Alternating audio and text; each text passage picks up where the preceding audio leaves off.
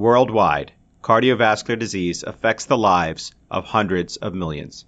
Dedicated cardio nerds everywhere are working hard to fight this global epidemic. These are their stories. Hello,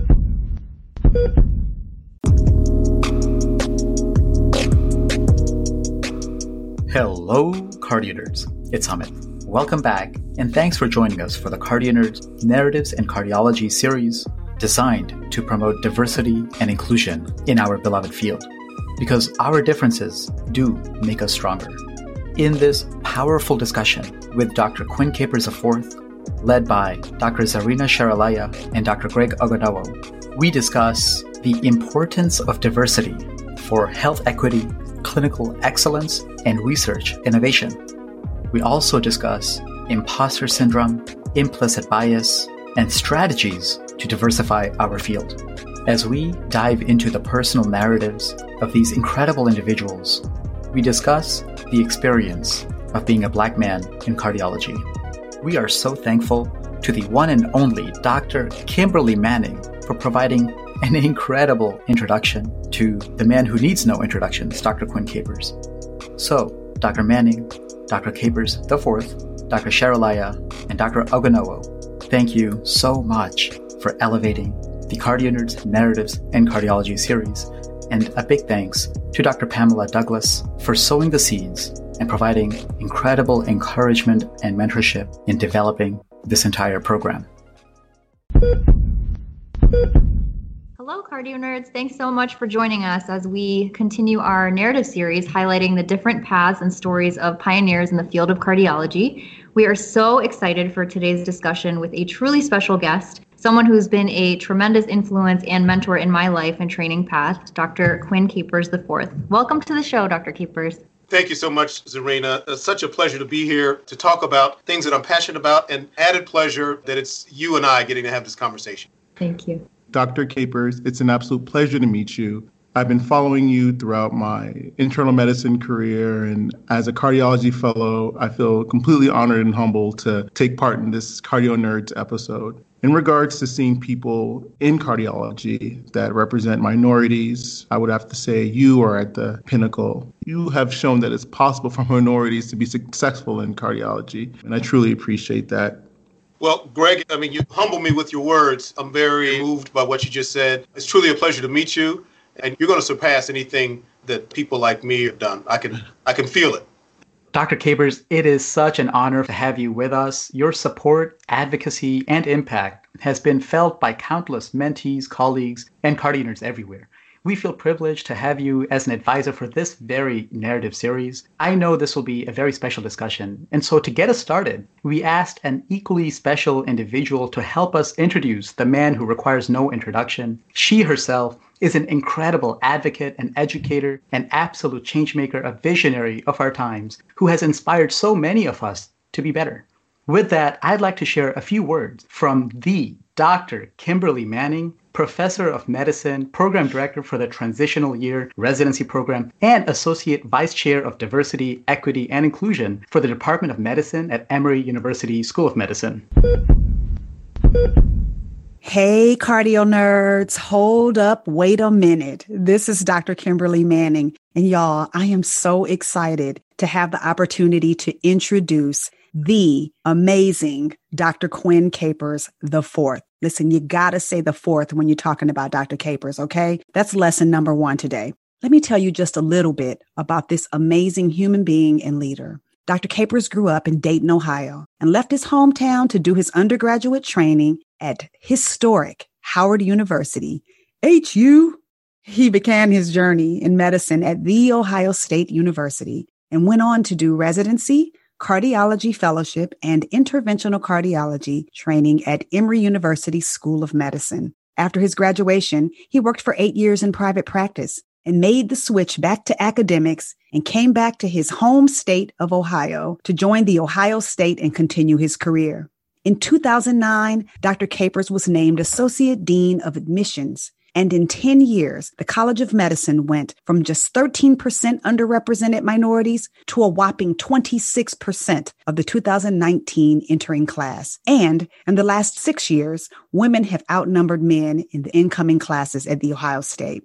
In two thousand nineteen, Doctor Capers was promoted to Vice Dean for Faculty Affairs, received the award for Professor of the Year, and the Diversity Champion Award from The Ohio State University. Most recently, the state of Texas gained an absolute gem as Doctor Capers moved his time, his talents, and his family to join the U T Southwestern School of Medicine as Professor of Medicine, Associate Dean of Faculty Diversity, and the inaugural Vice Chair of Diversity, Equity, and Inclusion in the Department of Internal Medicine. He has an expansive list of accolades and awards. Doctor Capers was awarded the American Heart Association's Laennec Clinician Educator Award in two thousand eighteen. He was recognized as the two thousand twenty recipient of the Exemplary Leadership Award of the Group on Diversity and Inclusion from the Association of American Medical Colleges, A A M C. He's an inaugural member of the American College of Cardiology's Diversity and Inclusion Task Force. And in two thousand twenty-one, he received the Pamela S. Douglas Distinguished Award for Leadership in Diversity and Inclusion. Doctor Capers has had an impactful presence on social media, where he created the hashtags, hashtag Black Men in Medicine, to counter the negative stereotypes of Black men, and hashtag Take a Woman to the Cath Lab, to show that women, of course, are bosses. Doctor Capers is a passionate advocate for enhancing diversity and inclusion, a champion for improving health equity, and a devoted member to countless trainees. He's also a committed father and a committed husband. And I have to say, is the reason why my military push-up game is much stronger thanks to his hashtag Drop and Give Me twenty campaign that helped me do twenty push-ups a day just to keep up with him on Twitter. Y'all, it is my privilege to introduce this amazing leader, human being, and one of my personal heroes, Doctor Quinn Capers the fourth. Wow, I'm stunned. So Doctor Manning is one of my favorite people on the planet. That was just so incredibly kind, so incredibly warm. And now I kind of lost some of the things in my mind that I wanted to talk about.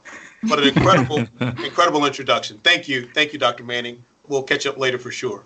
Well, that was an incredible introduction, and I myself have been so fortunate to have been able to start off my medical education with the support of you, Doctor Capers, and personally, from the moment I heard your voice on the phone and you called to personally tell me that I had been accepted into the Ohio State University College of Medicine, I just knew how passionate you were about your work, and your presence in the hospital especially is immediately felt by everyone. You bring a smile to everyone around you. Trainees look up to you as an inspiring mentor. And I remember being in the cath lab with you.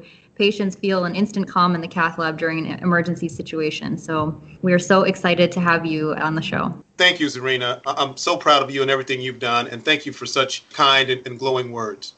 All right. So to set the stage, I would actually like to start by reading an excerpt from a perspective paper that was recently published in the New England Journal of Medicine by Ellis et al., which actually highlights common concepts that Black applicants like myself experience during interviews. The paper starts off like this.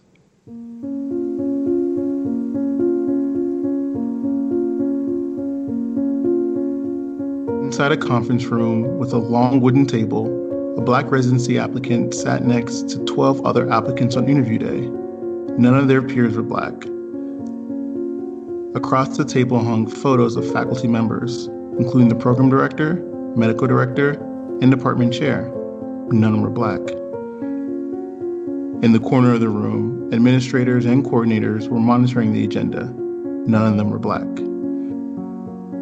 Rosters with descriptions and headshots of the faculty interviewers were distributed. None were Black. Later, residents spoke to applicants over lunch, and nurses sat at their workstations during the tour. None were Black. During the course of the interview day, the Black applicant was asked whether they were lost, and twice was assumed to be anyone but an applicant. They were told that they had an unusual name and that they were articulate. At the end of the interview, the Black applicant wondered, do I fit in here? Doctor Capers, to be honest, After reading this article, it felt like an excerpt from my personal life. The hard-to-pronounce last name, comments of how I speak, all of it. In medicine, we go through the interview process so frequently, through med school, residency, fellowship, that I almost normalized some of these experiences. Certainly not for every single interview, but it was actually pretty common. Reading this article is a reminder that although it is common, it doesn't mean it should be the accepted norm. Thanks for sharing that, Greg. It's such a powerful visual and a striking portrayal of how this could so negatively impact an individual's perception of the program and, more importantly, their own confidence and self-esteem. You know, training is hard enough as it is without these external factors. Doctor Capers, what are your thoughts on this? I'd, I'd like to think that these are isolated instances, the exceptions rather than the norm, but what's been your experience? So first of all, I'd like to thank the authors, because these are thoughts that need to be out there. People need to hear these internal monologues. You know, what, what strikes me about that narrative that you just read is that the academic medical centers where they were interviewing probably think they're doing a good job of being fair, probably think they're doing a good job of treating everybody equitably. So this is an example of a structural bias or structural racism, where when we say structural racism, the way it differs from individual racism is you can't point your finger at one person and say, this is because of Joe, or this is because of Mary. It is structural, it's institutional, and very often the institutions might not realize that they're carrying on something that, that simply extends a legacy of bias and exclusion. So, for example, it might be at a medical school that at one point excluded people of color. So what that means is that the department chairs and the luminaries and the deans are all going to be people who are not people of color. And so if in your conference room you hang portraits of the luminaries, you aren't going to have any people of color. Now that medical school will say, well, I wasn't doing anything to make anybody feel an imposter syndrome or to be uh, biased. All we're doing is honoring the heroes of our medical school.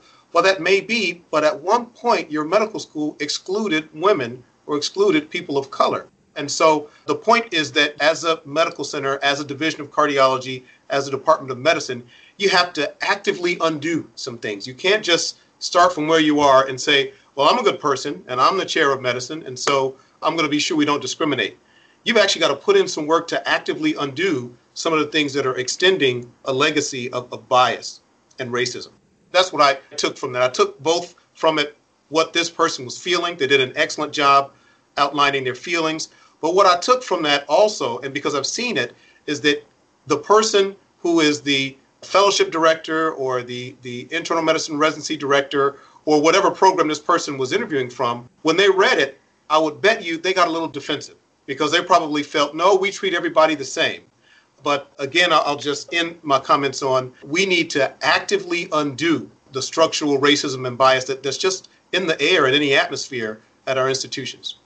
Thank you, Doctor Capers. And, you know, I appreciate you talking about how the history behind some of these structural racism, these biases, you know, they're insidious and not necessarily from malignant intent, but no less harmful. And you started off by saying that these conversations are important to have. And, you know, just actually having these narratives discussions has been a little bit of a coming of age for, for my own self. You know, when we first started designing these, uh, Greg and Zarina know, because we had a lot of conversations about this in the beginning, we were a little sheepish about having these conversations so explicitly and so deliberately. And I got to call out and give a shout out to Doctor Manning, because it was a conversation I had with her one evening when I was picking up my son. I remember very clearly. And she really was the one who gave us a license to go out and have these conversations and be explicit about it, because she said, look, you don't know what you don't talk about. You know, so I really give her a lot of credit for empowering us to bring about this series and, you know, having these conversations. So I'd love to play a game of fact or fiction to first explore the value of diversity and inclusion. And so first we'll offer a few statements. And if you could tell us if this is fact or fiction and why. So Zarina, you want to kick us off?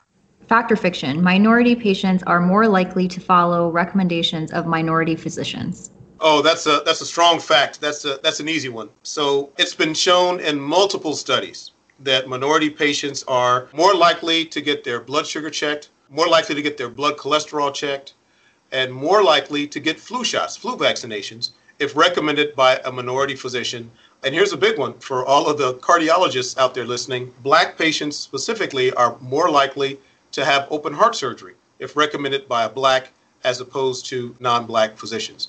And I think when we think about the number one medical issue going on right now, this COVID nineteen pandemic, and how we're all wrestling with and all concerned about vaccine hesitancy in communities of color.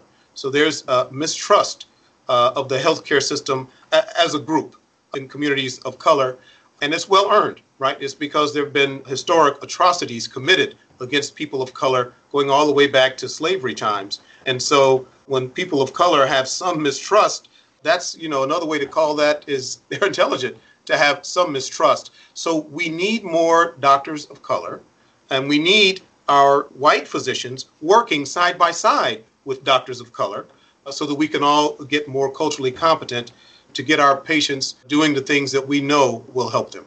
But that is an absolute fact. Thanks for asking that question. All right, Doctor Capers, here's another one for you. Professional diversity has no bearing on addressing healthcare disparities.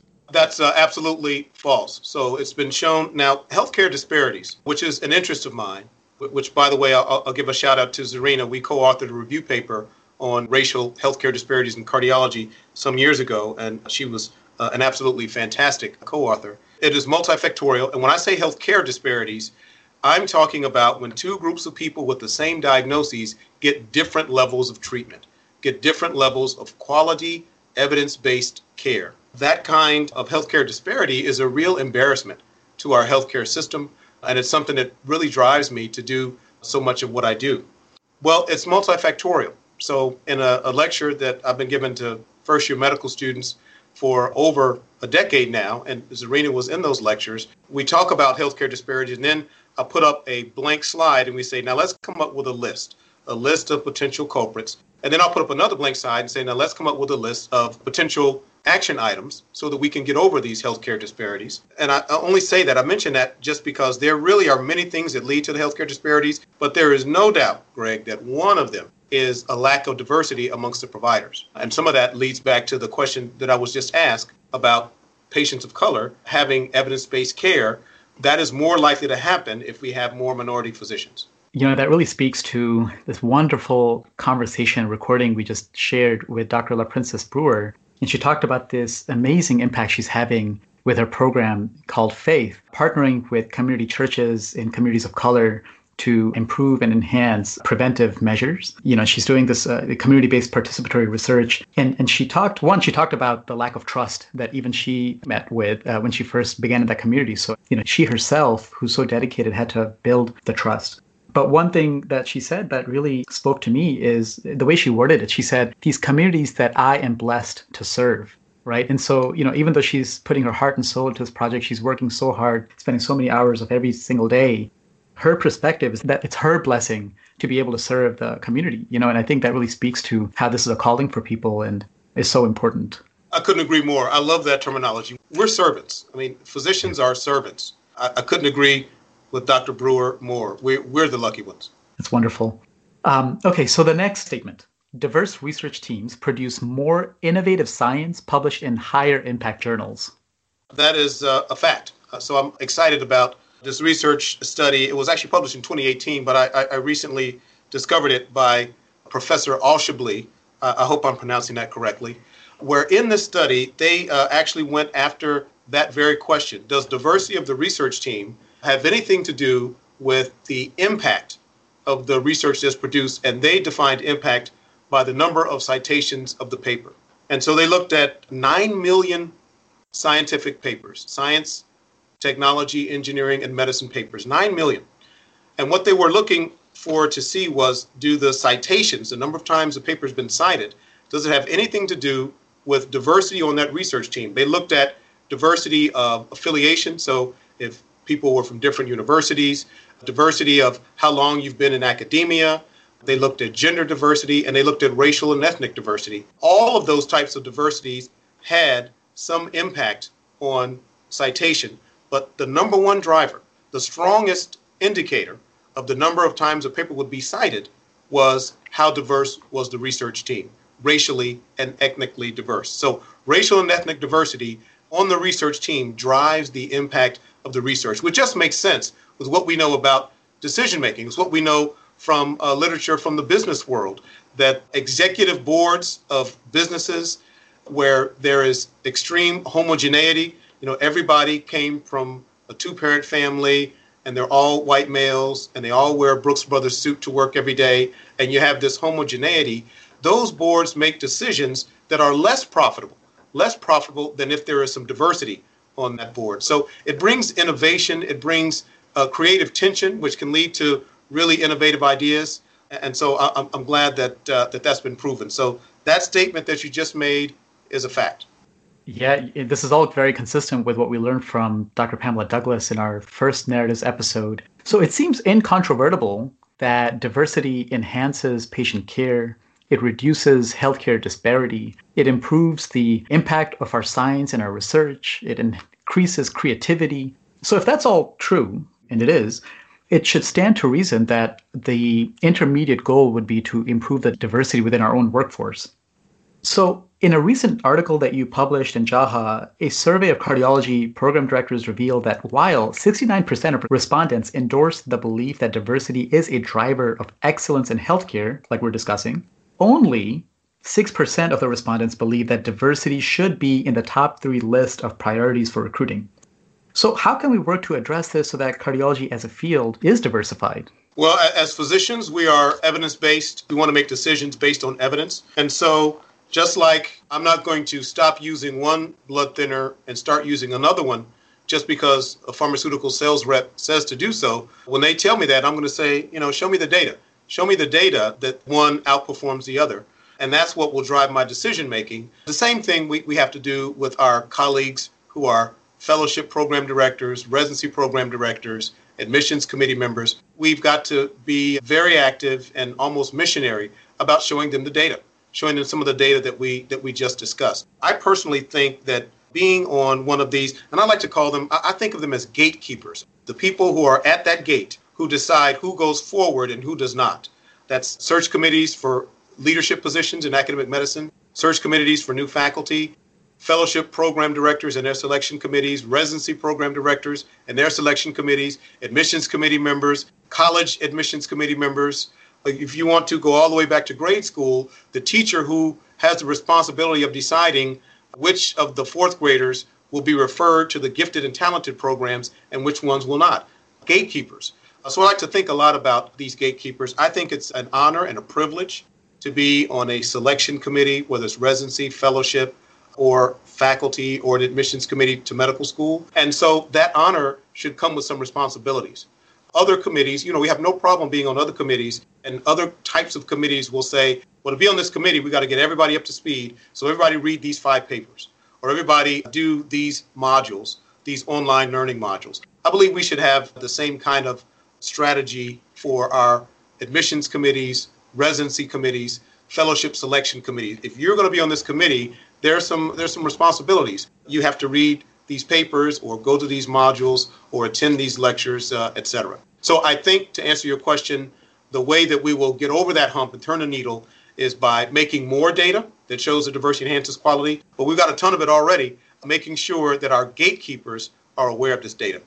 Yeah, that's, those are all great points, Doctor Capers. And, you know, just to kind of speak to that a little bit, from my own experience in medical school, I was fortunate to be part of the admissions committee as a medical student. And I myself remember taking part in the implicit bias training that was required for all members of the medical school admissions committee, and just how eye-opening it was in general to realize that many do have unconscious bias. And, you know, I think this doesn't necessarily mean that you're racist or even that you have discriminated against someone, but it does reveal an implicit bias which may be affecting your behavior. And, you know, I read a statement that you had made in an article about how admissions committees are the front door to medical schools, so they have a strong impact on the health of this nation. Can you explain a bit about what you meant by this? Sure. So you don't get to become a physician until you get by, so to speak, that medical school admissions committee. So what that means, if you look at the hundreds of thousands of physicians practicing in the United States, all of them at one point or another were given the thumbs up by an admissions committee.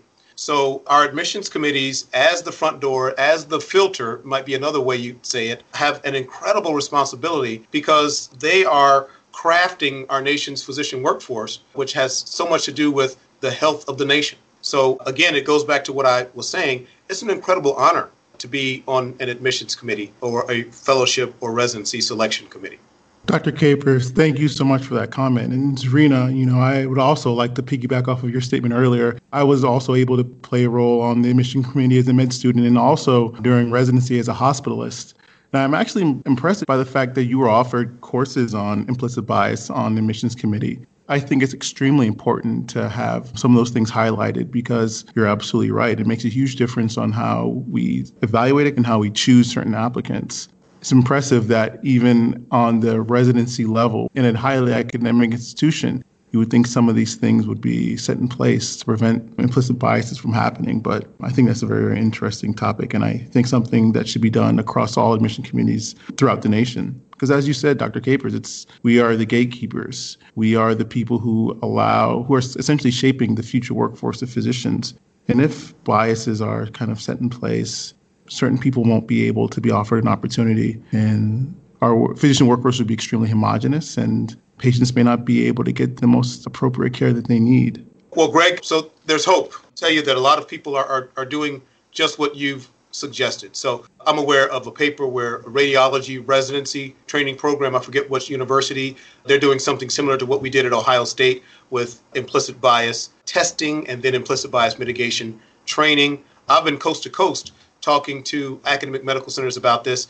And many residency programs are considering it or starting to do the same thing. So I think the future's bright. That's excellent. And to kind of piggyback off of this, how do you think we can help recruit individuals from diverse backgrounds early in their education? Exposure is so, so very important for young people. I mean, if you think back to when you were a youngster, what you saw was so important in what you aspired to be, right? So, I mean, if you if you see superheroes on television, you know, you want to be Spider-Man.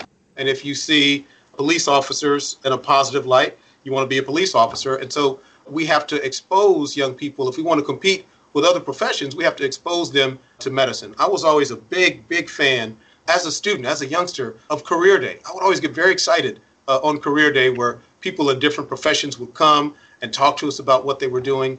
Uh, we all need to make sure that we're still doing those kinds of things because, you know, in the day-to-day routine work of, say, a fourth grader or a fifth grader, you really can, they can lose sight of why they're working or why it's important to do their homework, why it's important to listen to the teacher. And then in comes a cardiologist to say, you know, this is what I do. It's a blast. I save people. It's the number one cause of death. And I really feel like I'm making a contribution. But it all starts with you as a fifth grader paying attention to your teacher and doing your homework. That's very powerful. And so I think we have to be working on two fronts simultaneously. I've spent uh, a lot of time as an interventional cardiology fellowship program director and as an admissions dean for a decade. I spent a lot of time on what we call the end game, the selection processes, working with the gatekeepers. But equally as important is working on the pipeline, trying to shore up that pipeline, get more and more young people interested in becoming a doctor.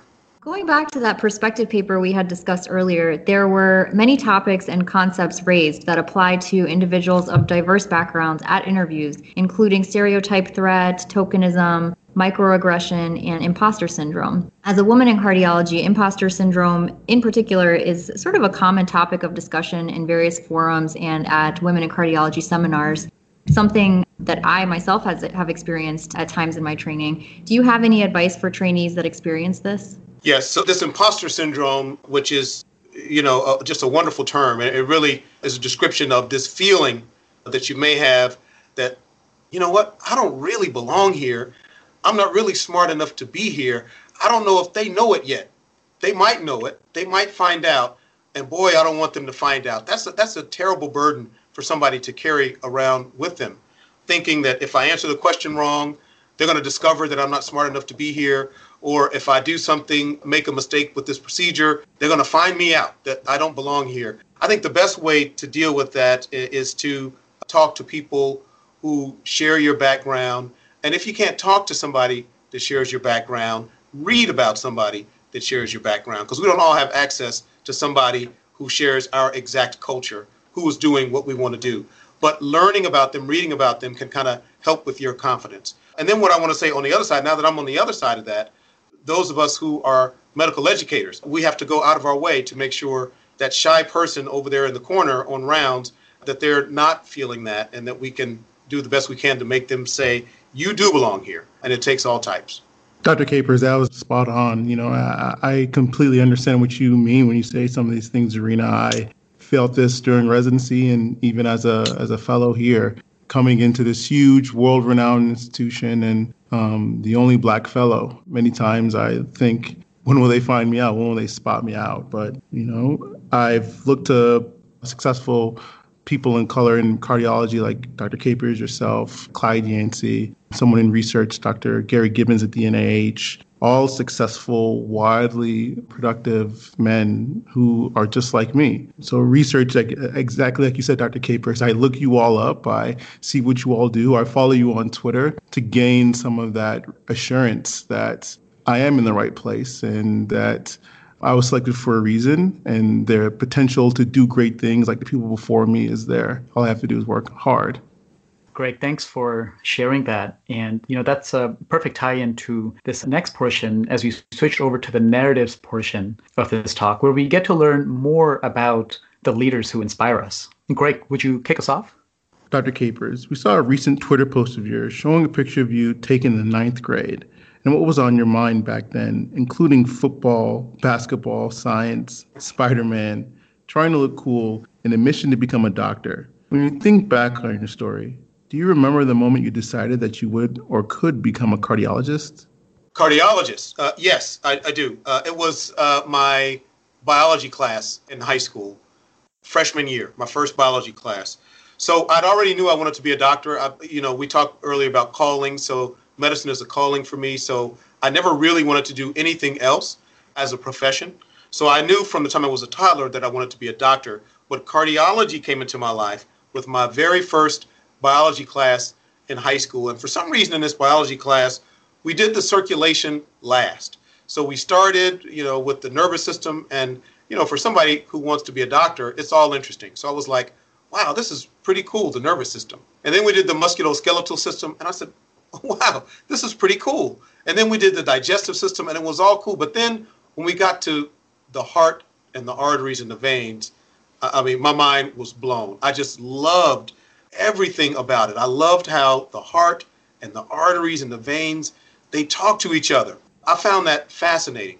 And sometime that freshman year, first semester, I found out, maybe through something I heard on the news, that heart disease is the number one killer in the nation. And then I was hooked. I said, not only is this something that I'm extremely passionate about, but but it's the number one killer. So here's where I feel like I can make a difference. Now, I didn't know the difference as a freshman in high school between a cardiologist and a cardiac surgeon. To me, there's just heart doctors. So I knew at that time that I had to be a doctor that was involved in taking care of people with heart disease.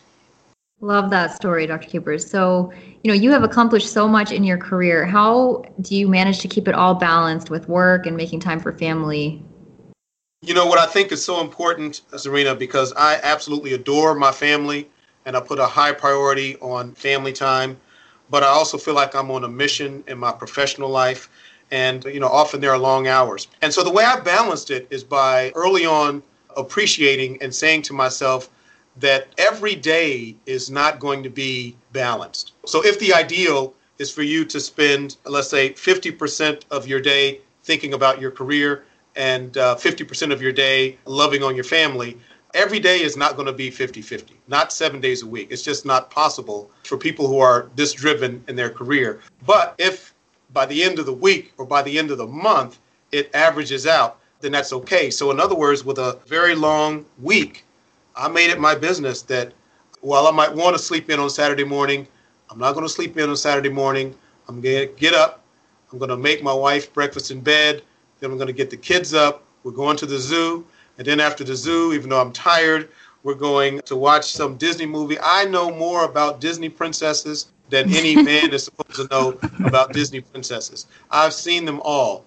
And then after that, then it's to get ice cream, and then it's to walk in the park. And so by the end of that week, you know, the fact that I was getting home at nine o'clock every night during the weekday, by the end of Saturday and Sunday, it kind of evens out. So that's kind of how I balance it. And also by having a wonderful partner, my wife, you know, we, we made deals. And one deal I made was I want to put the kids down to bed. I want that to be my job, because I knew I wasn't going to be there a lot during the day.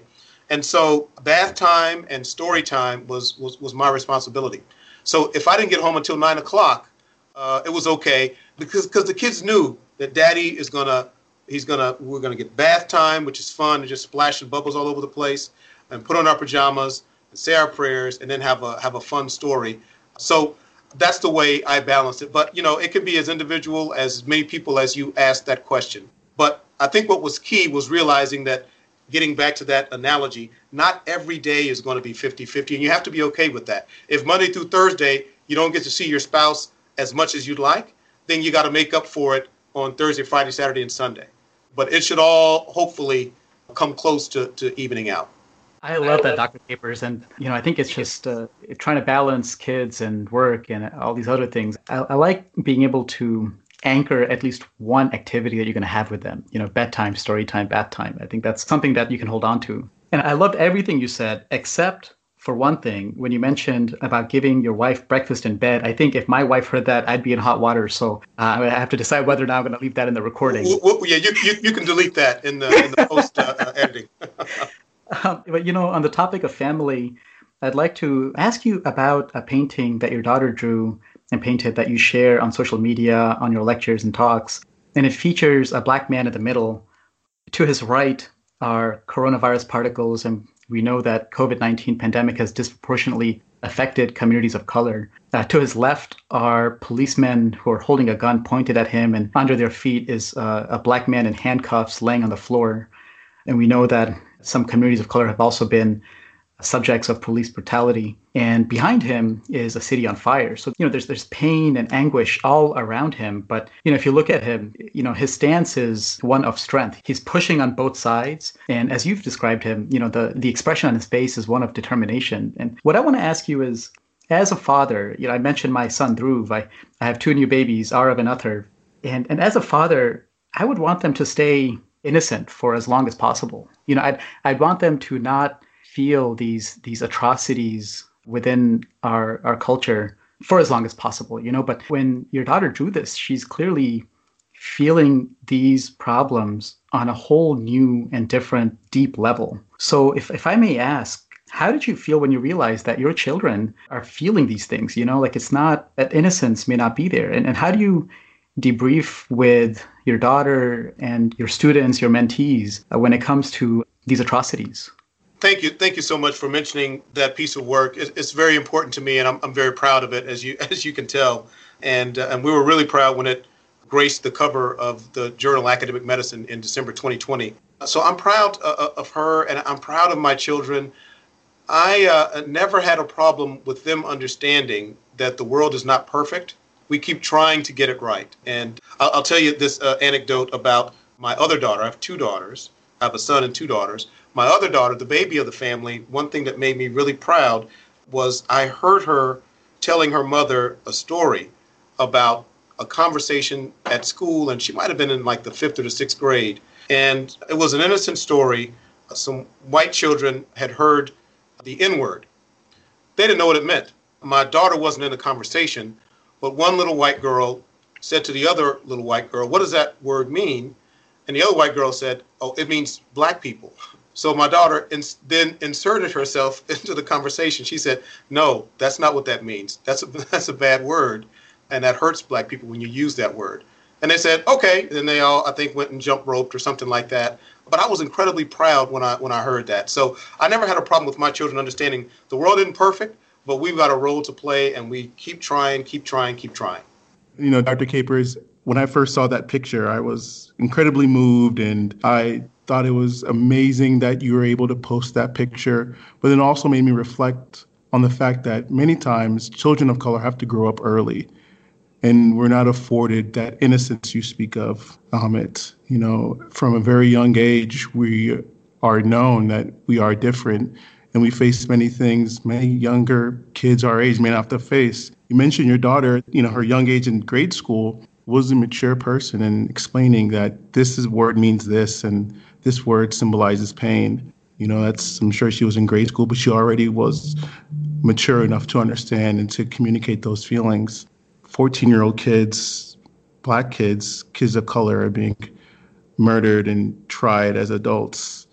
You know, it, it seeing this picture and, you know, made me feel all of these feelings and understand that it's incredibly humbling to see this picture. It's incredibly amazing that your daughter had the maturity to draw this picture with so many different meanings, and to show that as a physician, a Black physician, we are standing strong amongst what seems like the world c- crashing down. Corona on one side, police brutality on the other side, and, you know, a, a city on fire in the back. You know, I was truly, truly, you know, touched on many, many different levels by this picture. And, you know, I actually wanted to communicate that to you when I met you. Well, thank you. I will tell Christian, that's my daughter, Christian Capers, who, who drew that. I will tell her tonight. She'll be very moved, as am I. Thank you very much. Doctor Capers, you've been described as a physician activist. Do you recall a particular moment in your journey through medicine that made you want to combine your desire to treat patients with improving the world around you with respect to justice and equality? Was there a particular moment where you kind of made that connection? Or? Great question, Zarina. I don't know if there was a particular question. Those two things just kind of came together organically because both of them were in me. Like I said, I always wanted to be a doctor. And I always, even as a child, felt very keenly racial injustice and had a desire to do something to eliminate or reduce to a degree that I can racial injustice. So the two of them just wed so naturally uh, within me. But yeah, even at a young age, I-, I wanted to to do what I can to make sure that people are being treated fairly.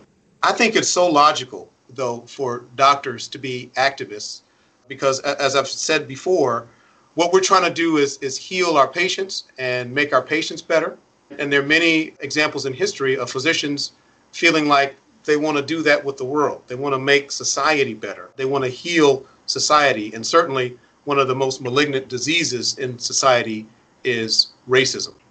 So I think it's a natural for, for doctors to want to go beyond that patient in front of you and think about how society is impacting this patient and then wanting to do something. And so being an activist might be writing your congressperson. It might be joining the picket line. It might be marching. You know, it might be picking up a brick and throwing it through a window. It might be using your, your pen. I consider the paper that we wrote together uh, a piece of activism. You know, we're the town criers to say, listen, we still have, after twenty years, we still have these racial healthcare disparities. Let me just give you a shout out, Zarina. What we found and what we talked about in that paper was that over twenty years, there have been more than three hundred articles in the literature describing black-white disparities in cardiovascular care. twenty-year time period, three hundred papers, but at the end of that twenty-year time period and at the end of that three hundredth paper, things were no better than at the beginning uh, of that time period. So just holding that up as a mirror and being a town crier is a piece of, of activism. So you, uh, Zarina, you're a physician activist. Thanks, Doctor Capers.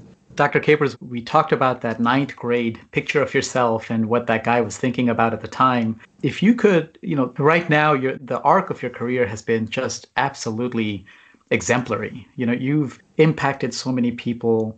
You're a leader of a social movement. You know, you're bringing out conversations that are changing the way we think about our colleagues, and you know, you've had you've had such tremendous success in this area. If you could go back in time, what would you say to that ninth grade version of yourself in terms of what or how he could accomplish things in the future? Well, first thing I would tell him would be it, it is really going to happen, because even though I was uh, very confident and I felt like it was my calling, you know, until you actually get there, and you know, the journey from ninth grade to being a doctor, and you all know this, there are multiple steps, right? So even though I was extremely confident, there always was, at least in one portion of my brain, this, I hope it happens. I hope it happens. I hope it happens. So if I could talk to that ninth grader now, I say, look, dude, it's going to happen. You can relax and enjoy the ride uh, a little bit. It was very important to me, and I think it is for many people, for all of us really, to be successful, to be a pre-planner. I did a lot of daydreaming, and I didn't daydream about the next step. I always daydreamed two or three steps ahead, and I really mean that. So even though I knew I wanted to be a heart doctor, when I was a pre-med student in college, I wasn't daydreaming about being a medical student. I was daydreaming about being a cardiology fellow. And when I was a general cardiology fellow, I had fallen in love with intervention like you, Greg. I wasn't daydreaming about being an interventional fellow. I was daydreaming about being an interventional attending. So I was always daydreaming two or three steps ahead. If I could say something to ninth grade Quinn Capers the fourth, I'd say keep doing that, but also be sure to enjoy every stage. You know, it's, it's going to happen. Enjoy every stage. You're reminding me of um, advice I got from uh, a dear mentor, Sanjay Desai, who was my program director during residency. And during our sort of exit interview when I was leaving Baltimore to move to Cleveland, he said, Amit, I want you to picture your goal. Okay, so your goal is the the end scene of a movie. And imagine all the scenes on that reel, all the scenes to get to that end scene, whatever that end scene may be. And and think about not just the end scene, what each of those scenes look like on the way to get to that goal. And make sure that, you know, you plan your day, you plan your activities, so that way you hit each of those mid-scenes to get to that ultimate goal. So I, I really appreciate that. I like that very much. Yep, your your, your mentor. I love that. Uh, I love that analogy. Doctor Capers, it's been an amazing opportunity to chat with you during the Narratives in Cardiology with the Cardio Nerds. We've learned so much. We've been enlightened, and I think a lot of important messages today were, were delivered, things that I think will help change medicine moving forward. We thank you for your time, and personally for me, and I'm sure Zarina feels the same way, you know, it's been an honor to be able to sit down and chat with you and get to do this all through the Cardio Nerds platform. Th- thank you very much. Thank you, Greg. Thank you, Amit. Thank you, Zarina. Uh, you, you all are awesome. I mean, this is such an, an awesome platform and such an awesome project. I'm proud to be involved with it, and thank you so much for letting me have a conversation with you.